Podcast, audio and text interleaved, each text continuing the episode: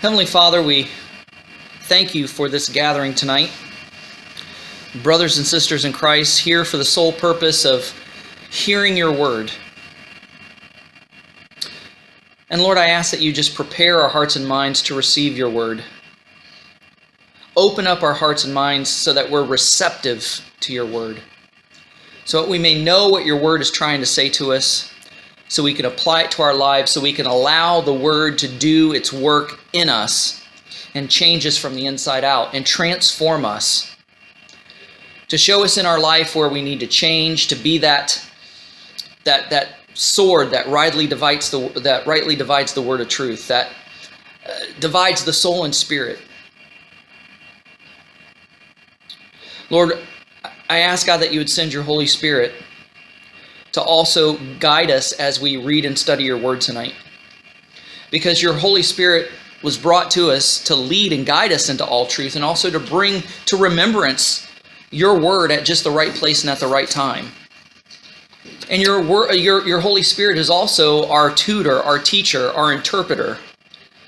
So we ask that your Holy Spirit would just lead, guide, and direct us through your word to be able to rightly uh, discern it and to know uh, the truth of what the Word is trying to say to us and how we can apply it to our lives here in the modern day in the 21st century.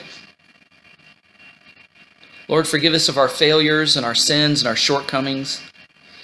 Help us to be and do all that you want us and have us to be. And draw us closer to you and to each other through you. Because in the days ahead, that's all we're going to have to depend on. We know we can depend on you. We need to know that we can depend on each other. We need to be loyal to the soil, as they say. And we know that we're going to be a remnant. But that's okay. We need your strength and your help to endure to the end. Lord, we love you and we praise you. We ask these things in Yeshua's name. Amen. 1 Peter 1:13 says, "Gird up the loins of your mind. Be sober and hope to the end for grace, that is to be brought unto you at the revelation of Jesus Christ, of Yeshua the Messiah." So the King James often uses vernacular that we don't use.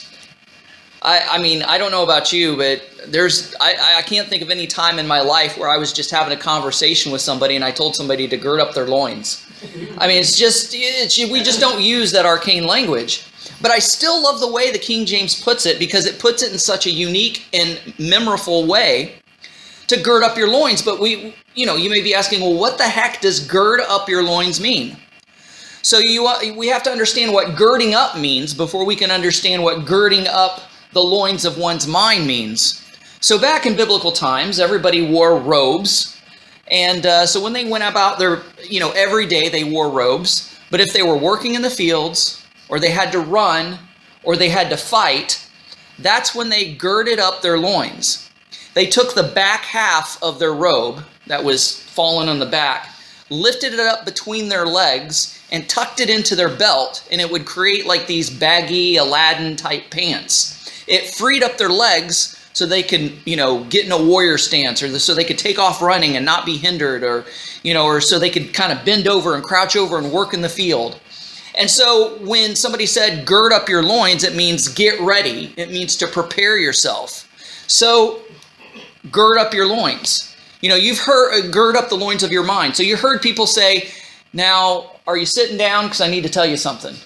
So when somebody says, are you sitting down and they're about ready to land a bombshell, it means it's, it's something that you need to prepare for because it's going to come to you as a shock. So they don't want you to pass out or faint or fall over. They want you to be sitting down in case you do faint. So it's kind of like brace yourself, prepare yourself. So just kind of psych yourself up for what's happening. So Peter's saying in 1 Peter 1.13, gird up the loins of your mind.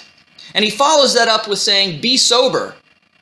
Now, it's not necessarily saying don't get don't be drunk, even though yes, that's what it means, but it's more of the connotation of be on your guard. Be alert. Kind of have your head on a swivel. Always be looking behind your back. So, whenever you're in a strange place, like you're a tourist, I don't know about you, but I put my wallet in my front pocket. Because it's not as easy for somebody to, to pickpocket your front pocket. It's easy for them to pickpocket your back. So if I'm in a strange place, I always put my wallet in my front pocket and I'm always like looking around, surveying my surroundings. I don't want to get caught off guard. I don't want to be taken by surprise because I'm unfamiliar with the territory I'm in, with the people that I'm around. So that's what Peter's saying here. He's saying, prepare your mind, prepare yourself, gird up the loins of your mind, be sober. In other words, be alert, have your head on a swivel, and hope to the end for grace. So this hope is not some kind of hope that you wish that it happens. It's the hope that you know is going to happen. So, you know, I have the hope. In other words, I, I have the anticipation of, I look forward to my wife coming home from work. That's what that kind of hope means. And hope to the end for grace. In other words, it's all going to work out in the end. That uh, work, hope to the end for grace that is to be brought unto you at the revelation of Jesus Christ, of Messiah Yeshua. So, mentally and spiritually, we need to be prepared for hard times that are coming ahead so that we won't be caught off guard, we won't get depressed, we won't get fearful, and we won't give up. How many times did Jesus say to his disciples? Several things. He says, Guys, you know, they're going to get me. I'm going to be crucified. I'm going to go up to Jerusalem. They're going to hand me over. And he said it like three, four, five different times. And it's like they were still shocked when it happened. I don't know if they like just went over their head, went in one ear and out the other, or if they just refused to believe what Jesus was telling them. But then he, uh, then he also said to the disciples, prepare for hard times. You will be hated because of me. You will be persecuted. You will have tribulation. But when he said these things, he didn't say them without hope. He said, You will be persecuted. You will be brought, brought before courts and judges and authorities, etc., etc. You're going to be hated because of me, but those who endure to the end shall be saved. So he said, you know, he, he gave us this warning, he gave this heads up, but he also said that he would be with us unto the end. You know, like it says in the Great Commission, Lo, I am with you always, even until the end of the world, even until the end of the age. So we're not to fear. So we need to be mentally prepared for what's coming and kind of expect it, see the writing on the wall and prepare for it. Because if we don't, then we will get fearful. We will get depressed. We will think that God has abandoned us and we'll give up. So these are the things that we need to gird up the loins of our mind for. Number one, we're living in chaotic and contradictory times, just like in the time of the judges.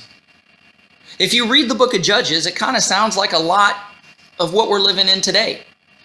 So in Judges 21 25, it says, There was no king in Israel, and every man did what was right in his own eyes. Basically, everybody had their own version of right and wrong, everybody had their own version of morality. And isn't that what it is today? It's not right and wrong. It's, oh, what might be right for you may be wrong for me, and what may be wrong for me may not be right for you, or whatever. And they, they say, oh, well, well, that's, well, well, that's your truth. And this is my truth. And it contradicts your truth, right? But they're both calling it truth. Um, you can't have more than one truth. Truth is truth and a lie is a lie. So it's not your truth and my truth. It's either the truth or it's a lie. Bottom line. But yet we're living in a day where everybody can choose their own measuring stick for right and wrong, their own measuring stick for morality. There was no king in Israel, so a king means that there is a universal law. That there's an established law that everybody has to go by, that everybody has to follow, there's no exceptions. So it says there's no king in Israel to do this. So every man did what was right in his own eyes. But Proverbs 14:12 says, um, there, there is a way that seems right to a man.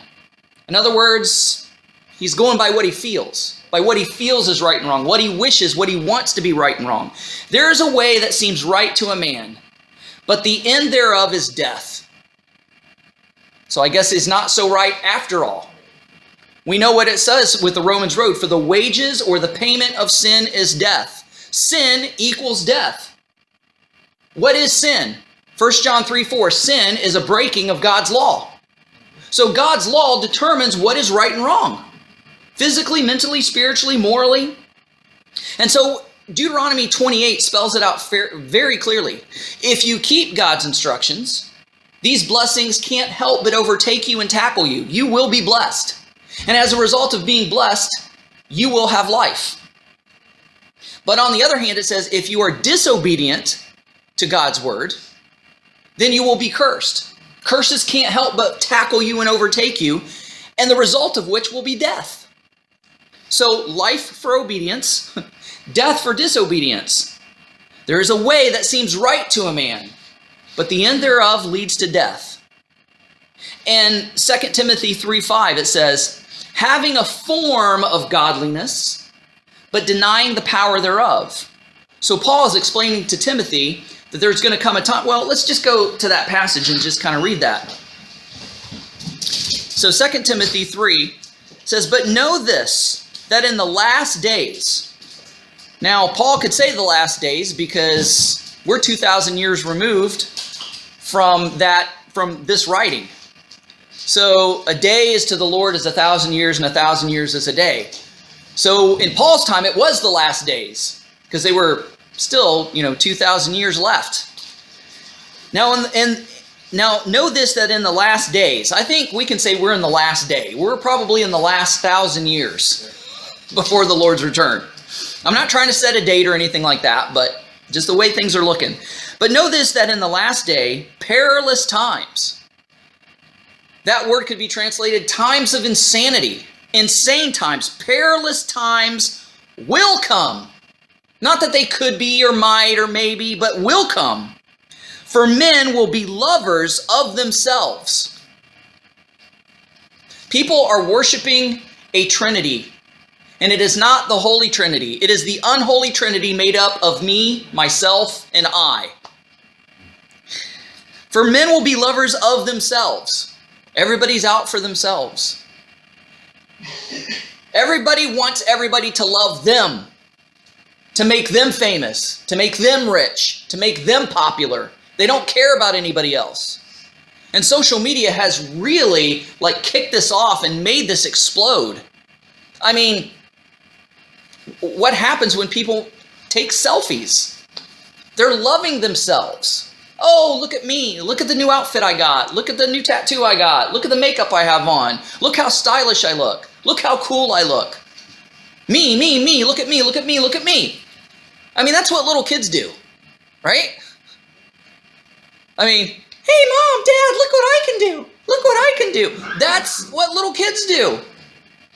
And yet men will be lovers of themselves. Lovers of themselves that they, they want to experience every single pleasure that a human being can experience. They don't care if somebody else suffers.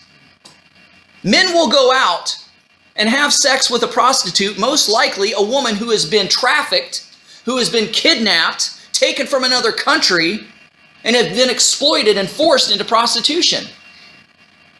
They don't care as long as they get their kicks and jollies, and they don't care how much they pay. Men will be lovers of themselves, and we're seeing that today. Slavery may be illegal, slavery may be done away with in the, the, the academic sense, but human trafficking of women and children is unprecedented in our day and time. There is still slavery, but we just call it human trafficking. Men will be lovers of themselves, lovers of money. There, there, there's, there's, a, there's a standard that I have personally. I will not listen to a musician who has a money sign in their name. If they spell their name with a money sign, or maybe their their their name is having to do with money, I'm not going to listen to them because I know who their God is at that point. I know what they worship and I know what they're all about, and I know they'll sell their own grandma for a few grand.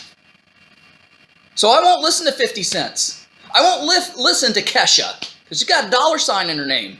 I mean, I know what they're about. You're, you're pronouncing what you're about when you do stuff like that. Men will be lovers of themselves, lovers of money.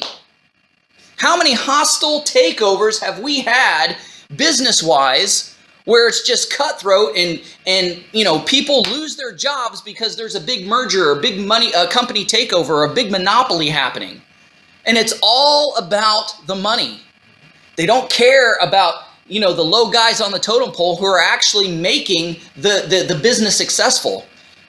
They're they're having to put food on the table for their, their family, but they don't th- those people don't care. They'll be lovers of money, boasters.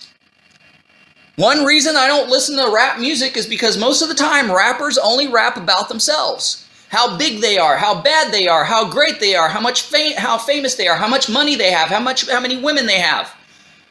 It's all about them. Loving themselves, boasters. I'm the greatest, I'm the baddest, I'm this, I'm that. Proud. Proud. People are so proud we have a whole month to celebrate how proud people are. And uh, wait, wait, wait, hang on. Remind me again why Satan was kicked out of heaven? Oh, it was pride, was it not? Because pride entered his heart.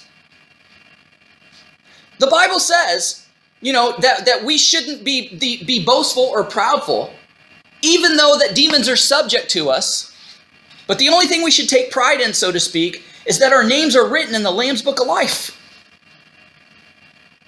So it says there will be lovers of money, boast, boasters, proud, blasphemers, Anybody watch the, uh, the, the, the Grammys or the Super Bowl lately?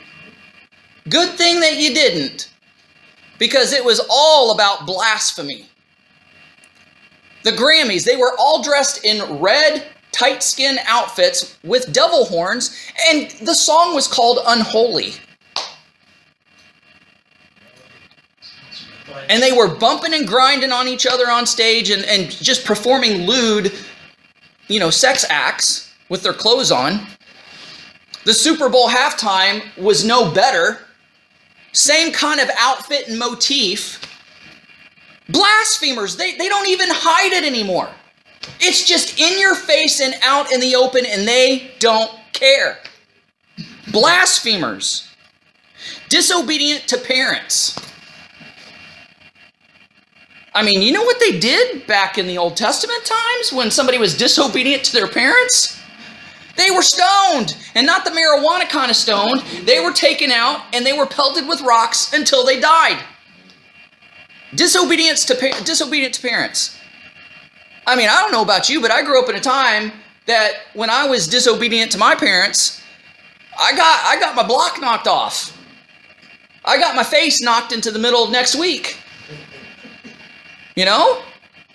I, I mean, I didn't dare. I mean, my goodness, especially not be disobedient to my mom in front of my dad. That was pretty much a death sentence. I mean, he, he, he took off his belt at that point. Disobedience to parents. I mean, I remember back in the 90s, it you know, you had all these talk shows. Send my kid to boot camp. Right? And now you don't even have shows like that. They're just coming on bragging how big and bad they are and what they do against their parents. Like trying to stab them in the middle of the night while they're sleeping. I mean, crazy stuff like that. And not even giving a rip of what they do or say to their parents. I mean, my parents' philosophy was I brought you into this world and I could take you out, right? Disobedient to parents. Un- unthankful. Unthankful. I mean, one of the most disgusting videos I've seen was this kid who got a car for his 16th birthday. Oh, but it was a used car.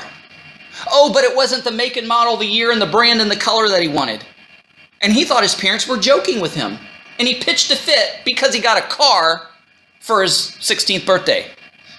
I mean, if I had a car that got me to point A to point B, I don't care what it is, I'd be grateful and thankful for it. Like this kid thought he was entitled to have, you know, whatever, whatever he imagined his dream car was.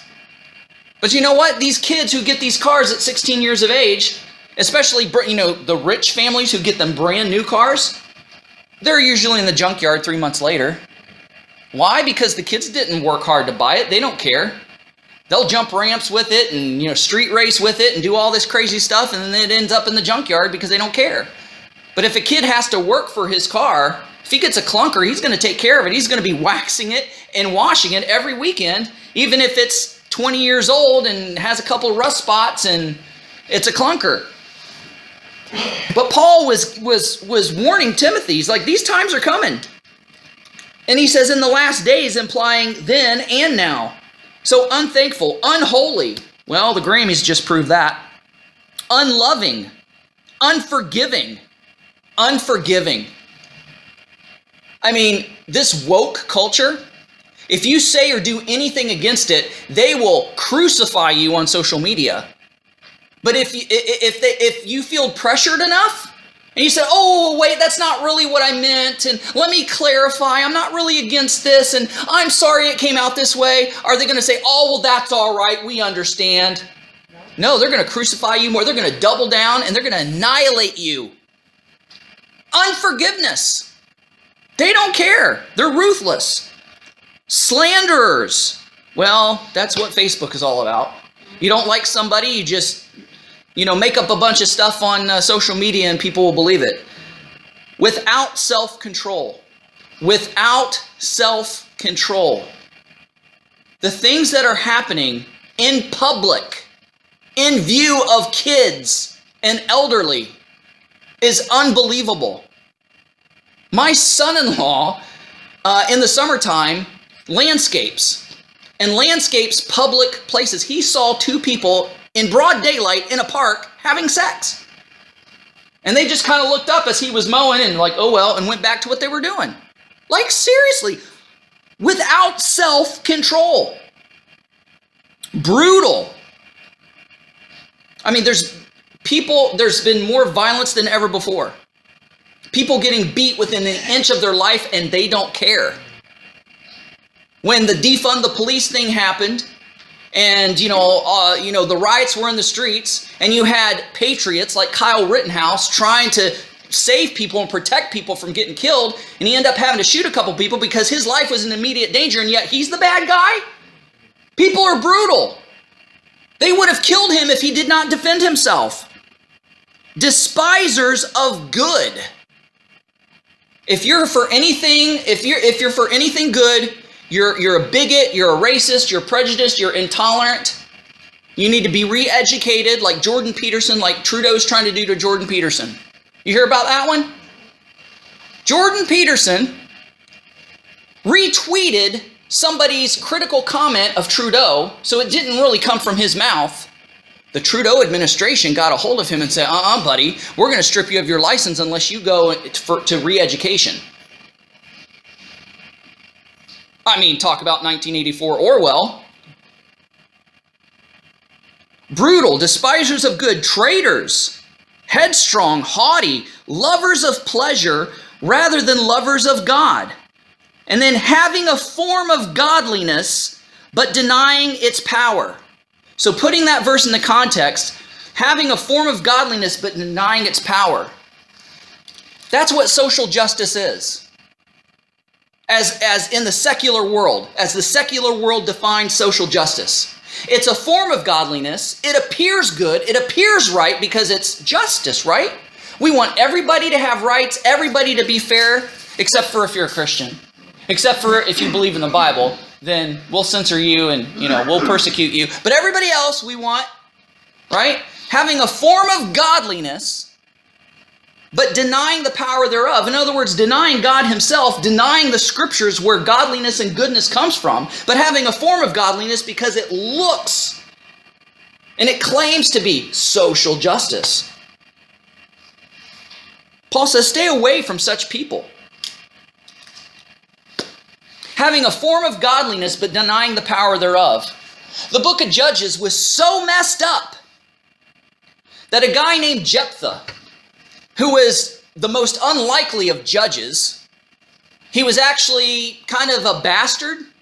He, his mom was a prostitute, and therefore the rest of his brother says, You have no inheritance, we don't want you. But all of a sudden they got hard up and really desperate and says, Oh, by the way, you're such a great warrior, will you come and lead us?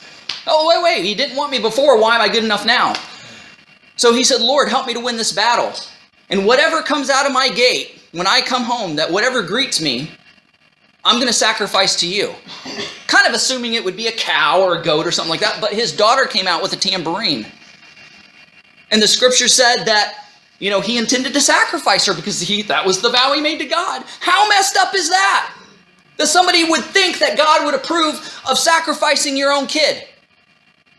That's how messed up it was in Judges. That's how messed up we are today. Think of Samson, how worldly he was.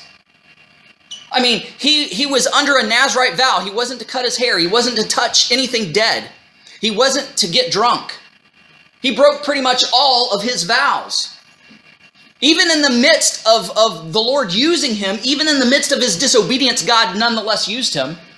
I mean, he slaughtered, what, thousands of Philistines with a jawbone of a donkey? Well, that's a dead thing. He killed a lion and then went back a few days later and stuck his hand in that lion's carcass because bees have produced a nest and produced honey, and he got honey. He broke his vow. And then finally, Delilah got it out of him that he never cut his hair since he was since he'd been born, and she cut his hair. Broke all the so how worldly Samson was. He had a form of godliness, but yet he was living like the devil. He had a form of godliness, but broke all the rules.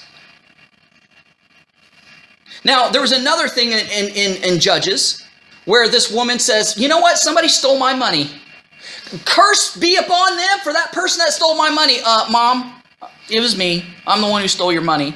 Here it is. Here it is back. Oh, well, bless you, son, for returning my money. I'm so thankful. Let's make an idol. So melt. Let's let, let's melt this money down and make an idol out of it.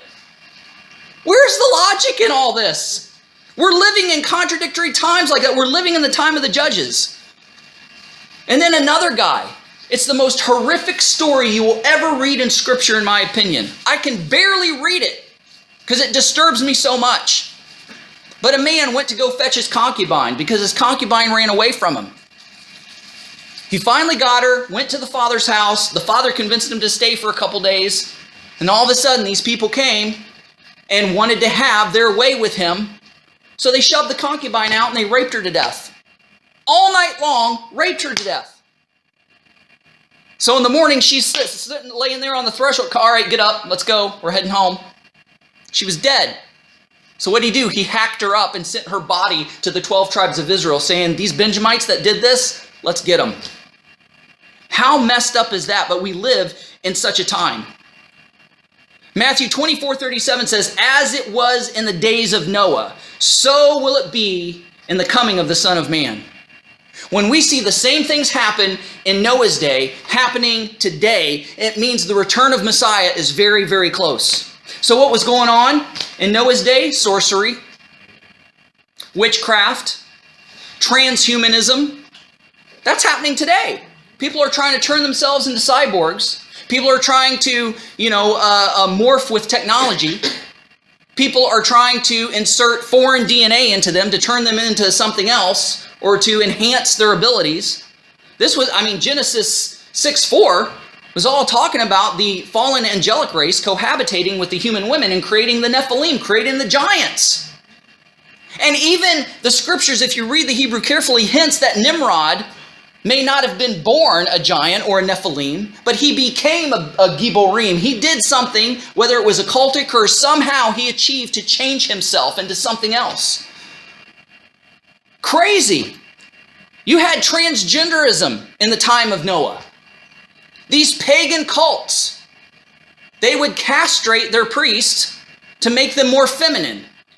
And then to worship their God, you would actually have sex with the priest or the priestess. Prostitution.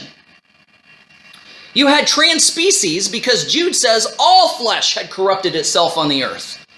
So not only was the human genome being corrupted with the Nephilim, but where do you think we get all the mythology of the centaurs and minotaurs and the chimeras and all these mythological creatures? It's all the stuff that the fallen angels were doing, and the same thing's happening, and it's happening through science. Where they're trying to mix, we've already mixed species of plant together, and God said, don't do that. But yet we've done it. And now we're combining DNA all the taboos of, of messing with DNA is pretty much lifted. And now human and animal DNA are being mixed, and, and they're trying to crossbreed and mix animals and come up with different stuff. And so we're seeing, as in the days of Noah, so it will be in the days of the coming of the Son of Man. There's immor- there was immorality of every sort. You know, there was abortion and euthanasia. In the books of Enoch, it said that these fallen angels taught mankind how to perform abortions encouraged euthanasia, taught prostitution, astrology, witchcraft, sorcery, pharmakia, witchcraft and sorcery through drug use. We're seeing that today too. So we're living in those times. Number two, there'll be no dependable human justice. We're living in a day and age where you can't depend on the justice system. Though Canada and the United States was founded on Judeo Christian principles, founded on the principles of the Word of God, we have been so far removed that in the courtroom there's no justice. A thief, a murderer, a rapist has more protection than a law abiding citizen today. Somebody breaks in to steal your stuff and you injure them in the process, you're the one who's going to get in trouble, not the guy stealing. You probably made him steal because you're richer than he is. Crazy logic like that. There will be no dependable human justice. And you know, in the last several years, I've lost all faith in the justice system. Once the policemen started becoming the goon squad for the government, and instead of catching rapists and murderers and all that, more concerned if you're wearing a piece of paper over your face than anything else, that's when I started losing faith. Right there. Where's your priority? To a mandate that a mandate isn't a law. Did you know that? It's not a law. It's not something that was passed in the books as law. But yet they were enforcing a mandate rather than enforcing law itself. And once the police force becomes the government goon squad, the people are in trouble. There will be no dependable human justice system. Just like in, in Joseph's life, Genesis 37 through 45. Joseph was hated by his brothers and betrayed. He was sold into slavery. If that wasn't bad enough, when he was a slave in Potiphar's house, his wife falsely accused him of rape. And then he was put in the dungeon for years. And he didn't do one thing wrong. Maybe he was a little cocky, a little arrogant, as te- most teenagers are, because he was around 15 when all this happened. But other than that, he didn't really do anything immoral, anything wrong. But there was no justice for him. He endured something that was unjust, imprisoned wrongly, put into slavery wrongly. And he endured years of this. But God did some miracles in his life and saw him through, protected him in the process, showed him favor as a slave, showed him favor as a prisoner, and he eventually became second, second in command of Egypt. But in this day and age, we're living in chaotic, contradictory times like that of the judges. Number two, there's no dependable human justice systems. If we don't get justice on this earth, we will for sure get justice in the next life. God will settle the score. So even if we have to wait until the next life, God's going to set things right. Number three, there will be civil war in the church, and I believe it's already happened. Matthew 10:36 says, "A man's enemies will be the members of his own household." Literally and spiritually. The last 3 years have torn the body of Christ more than anything I've ever seen in my entire life. Split churches right down the middle, you know, against vax, no vax, mask, no mask. And people who called themselves brothers and sisters in Christ were fighting with each other because they had a difference of opinion on those matters. Some people weren't even allowed in church if they didn't agree with this party or this group because they thought differently. Civil war has happened in the church, and it's happening now, and it will continue, and it will get worse. A man's enemies will be members of his own household. There's going to be there's going to be the church at large, which has adopted this woke culture, that has adopted this, this form of godliness but denying the power thereof. They're the ones who want to be friends with the world. They want the world to like them. They want to be accepted by the world, and they are the very ones that's going to turn against us, persecute us, the ones that are the remnant that are still holding to what the Word of God says, what it literally says. and not backing down, not backpedaling, not being a quiet little wallflower and shutting up and sitting in the corner, but living the word of God because God said so, we are the ones who are going to be persecuted by those people who call themselves Christians. Because we don't believe in the LBGTQABCD agenda. Because we don't believe that a child should have his, his, his gender mutilated just because on a whim they feel like it or because a teacher told them that they're a different gender. And we have some people in the church that even pastors that are coming out saying that they don't even believe in the laws of God anymore. Let's just take the Old Testament and chuck it out. Love, love, love, love, love. It's all about love. Love, love, love, love, love. And they're they're they're not going by the word of God and they're adopting this woke culture, trying to justify it through the scriptures, and they can't. In 2 Samuel chapters 15 through 19, David was on the run from Absalom. He lost his kingdom, he was living in a cave, and he was living from hand to mouth. He was persecuted by his own family. 2 Kings 19, Elijah was on the run, but was provided for by God and restored. So there's a civil war going on in Christendom right now. And it's going to be like it was back in the 40s. Now, today, a Nazi is about the worst thing you can call somebody. But did you know Hitler claimed to be a Christian? He claimed that the whole movement was a Christian movement. Everything he did in the, in the wars against the Jews and humanity, he did in the name of Christ. That's how messed up and twisted it is. So there's a civil war in the church. And these woke believers are going to turn us in when the time comes because we're not fitting with the program of the world, which the world is protecting them. There's going to be forced brainwashing. The whole Jordan Peterson thing. We're going to re educate you so you don't say stupid stuff like that on Twitter anymore. And if you don't, we're going to pull your license. Daniel 1 8 said, Daniel resolved not to be defiled. Daniel, his three friends, and all of Judah was taken into Babylonian captivity. The best and the brightest of the Judeans were handpicked by the Babylonian elite to assimilate them into Babylonian culture, to make them Babylonians and to forget their Jewish heritage, to worship their gods, to follow their rules and laws. But Daniel said, No, I refuse. I will still be who I am. They tried to brainwash Daniel through three years of Babylonian university. Did it change his attitude? Did it change his outlook? Did it change his faith? No, he did not budge. How is this possible?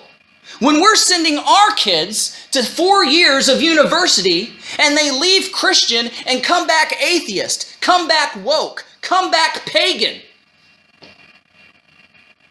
Because they didn't have the proper foundation because most people sent their kids to church camp for one week out of the year or sent them to youth group once a week or sent them to church every Sunday, thinking that those few days out of the week is going to counteract all the bullcrap they're learning in public school. They were brainwashed from school, and it solidified in university when they were away from church and didn't have to go to church. Daniel was educated every single day in the Word of God since he could understand things and read and write and all this kind of since he was a little kid. And so he knew what he believed, why he believed it, and he wouldn't be swayed. But yet we're heading in a time that if you want to eat, you want to keep your job, you want to keep your certification, you've got to agree that you believe these things. When I got my job at the superstore, we went through all this, you know, you know, uh, uh, training, and part of it was, oh, you know, what do you do if somebody comes in and, you know, you got to ask what their pronoun is, or, you know, you, all this weird stuff. So, I mean, of course, I answered what they expected me to answer, but I'm not going to go along with that crap. I mean, it's like today, you know, if, if somebody was born a man, yet they're dressed up in a dress, I'm still going to call them sir. I'm still going to call them by Bob instead of Brenda, what they want to be called. Well, that's hate. No, I'm not going to lie. I'm not going to lie and, and give in to their delusion of pretending they're something they're not and that they never will be. Male and female, XXXY, that's it. You can't change that. You can change what you look like on the outside. It, you still do a DNA test, it's still going to say you're a dude. I don't care if I get fined, I get jailed, I get shut down. I'm not going to go against the Word of God just because the world wants me to.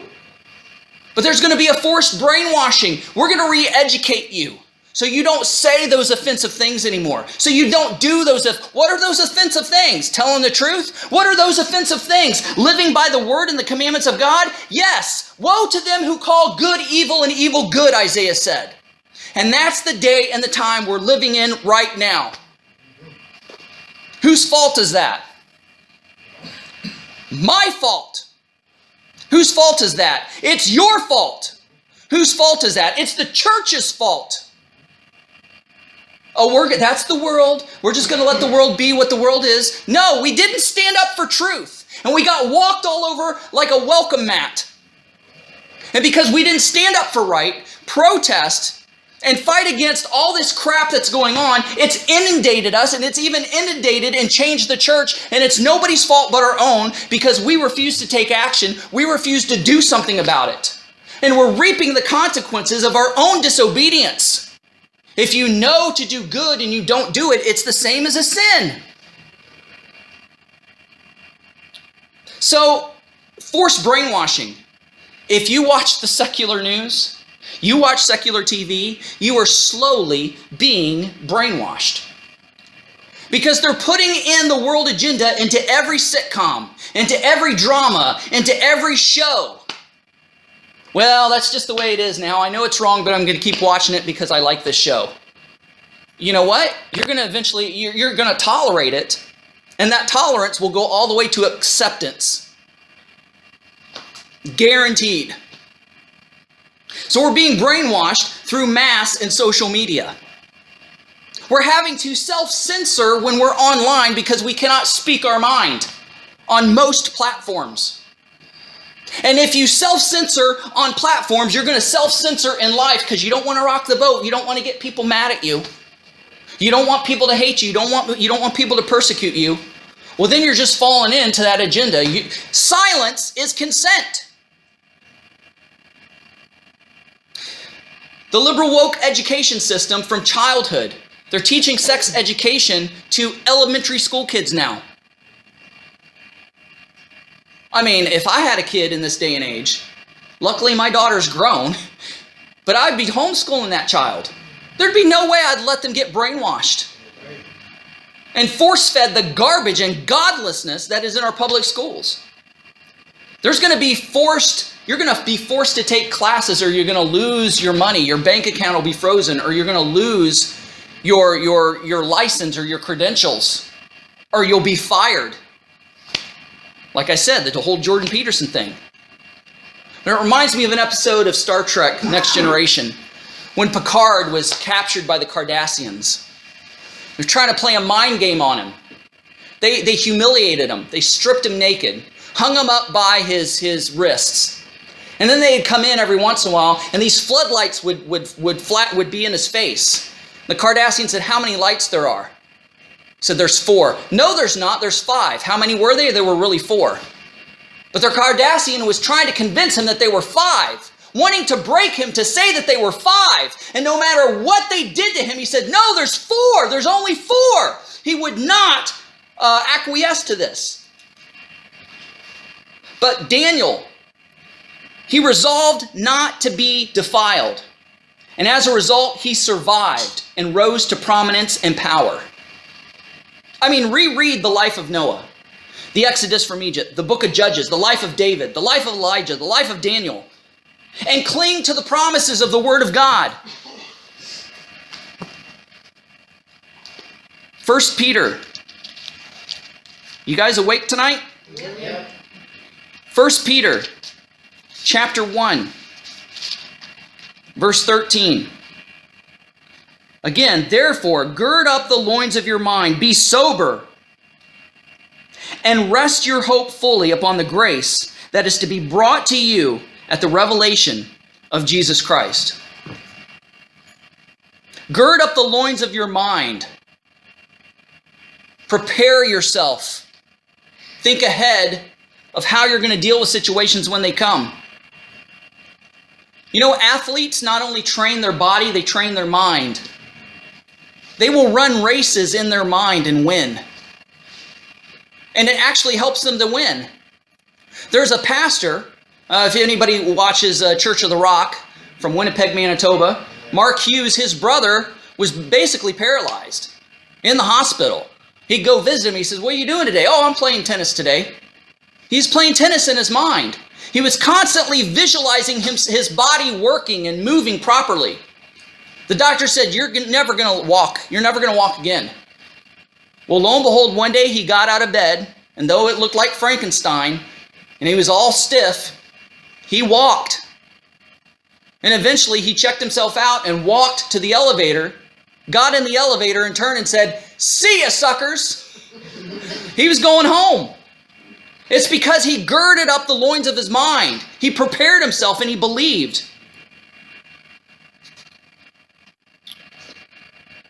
So, we're to be sober, to be alert, to be on guard, to have our head on a swivel. We're to hope. In other words, we're to, we're to trust. We're to trust and hope and endure of the sure things that is coming.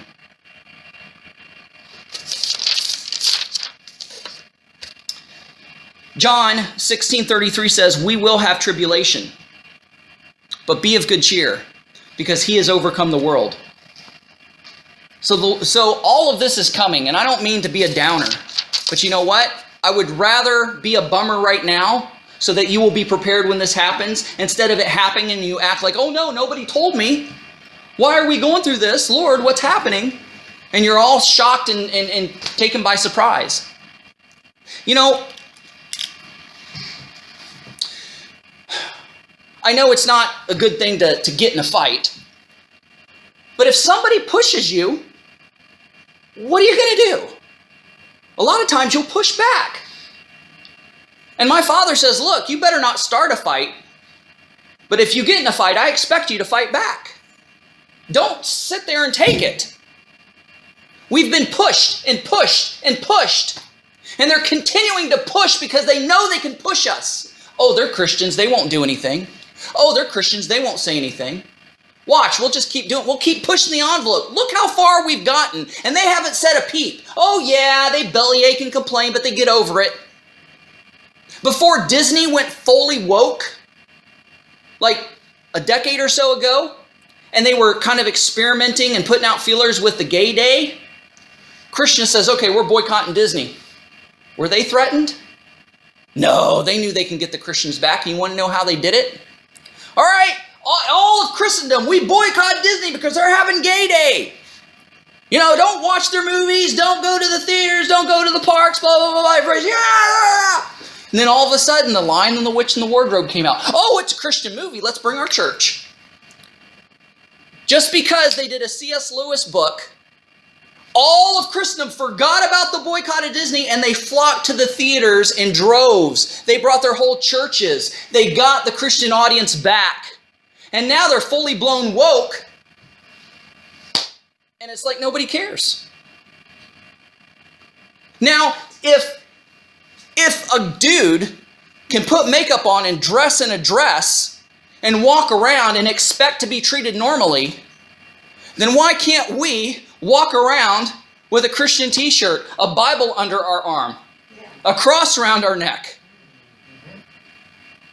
Oh no, I'm going to get made fun of. Oh no, I'm going to be called intolerant. And oh no, this is going to happen. It's time to push back. It's time to be bold.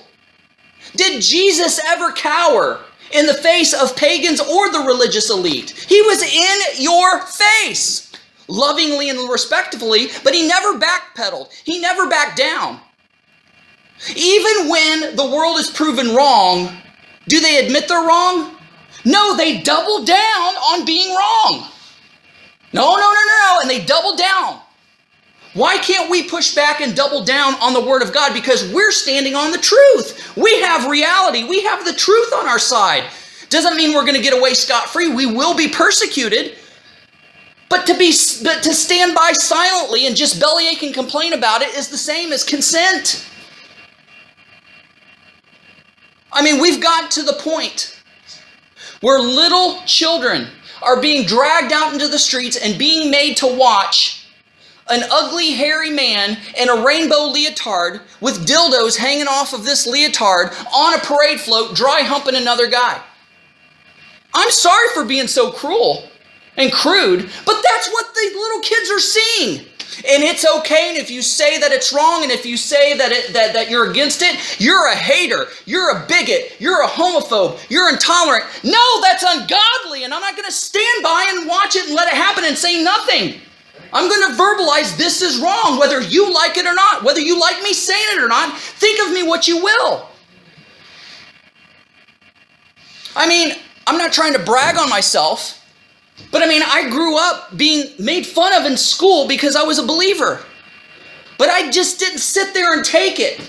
I was a Christian headbanger, which meant I wore Christian t shirts. I drug my Bible everywhere.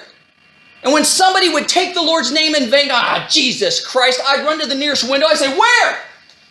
And all of a sudden, they got so sick of me doing that all the time, they just simply stopped. I was relentlessly hounded, but I didn't back down.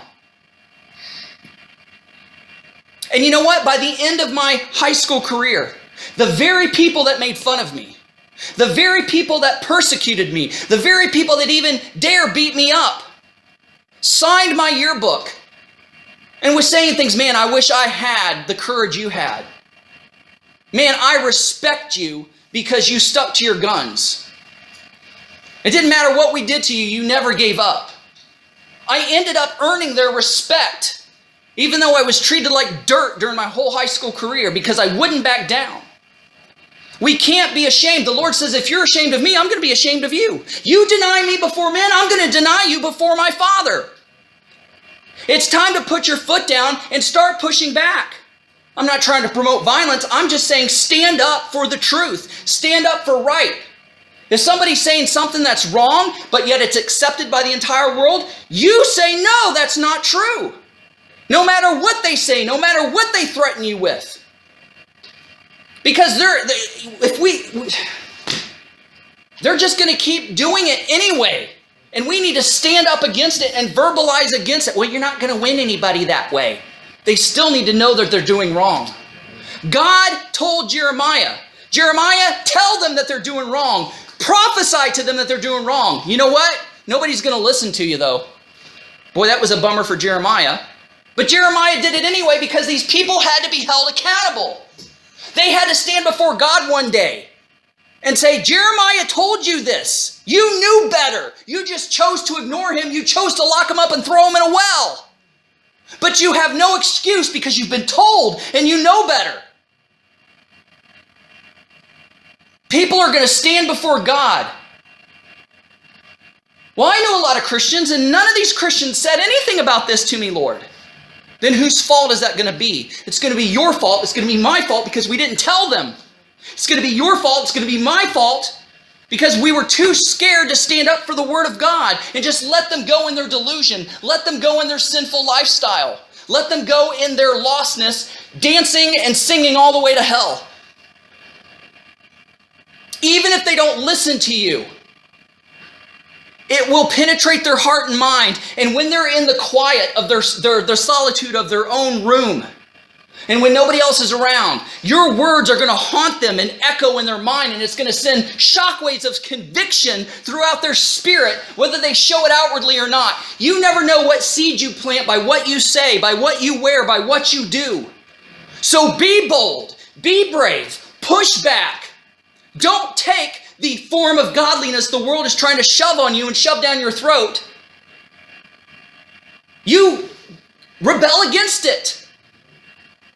Jesus was considered a revolutionary in his day. Revolutionary means he revolted against the man made corrupt system of religion.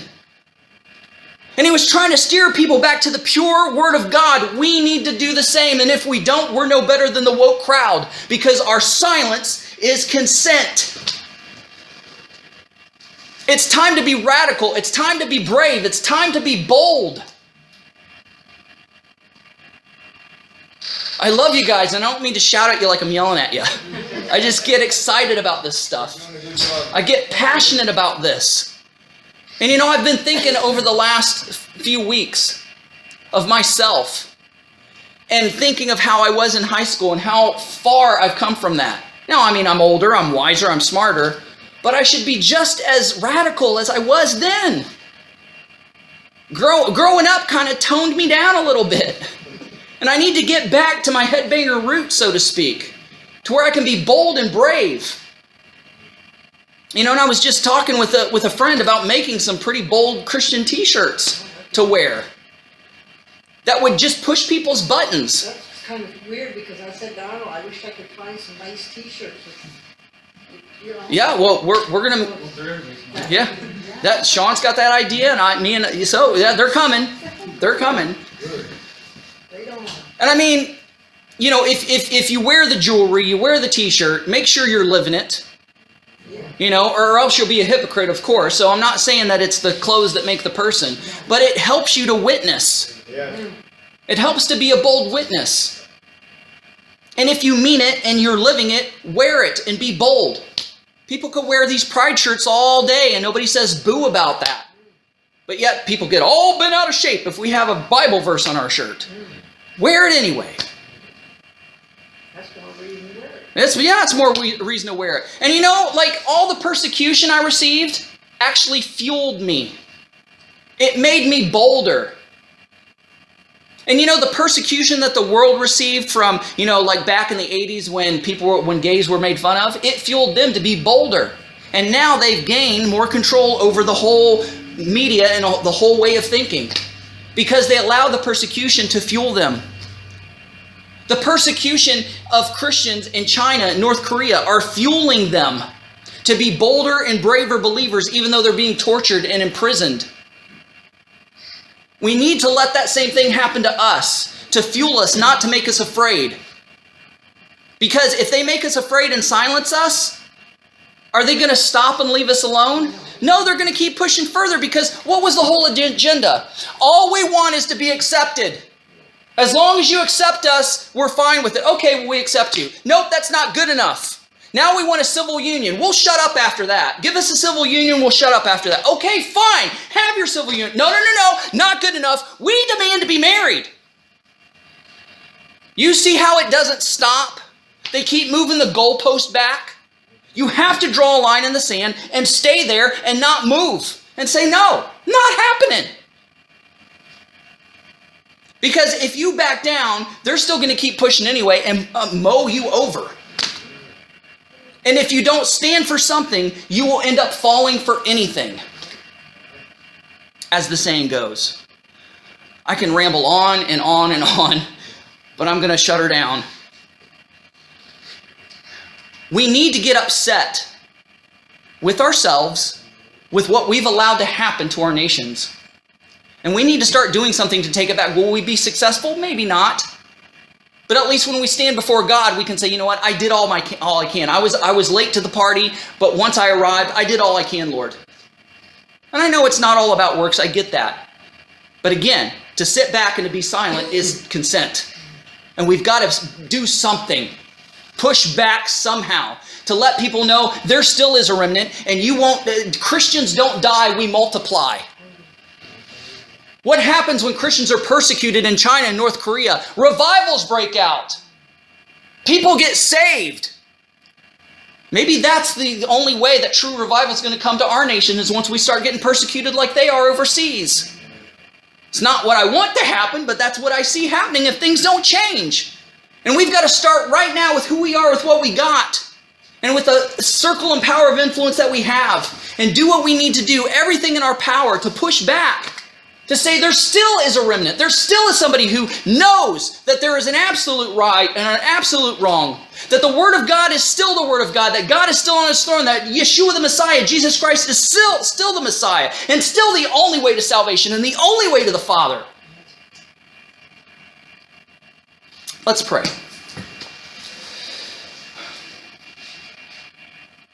Lord, please help us to gird up the loins of our mind for what's ahead. to be just as bold and tenacious as the prophets were. You told one of the prophets, I'm going to make your forehead as hard as a diamond and as hard as flint.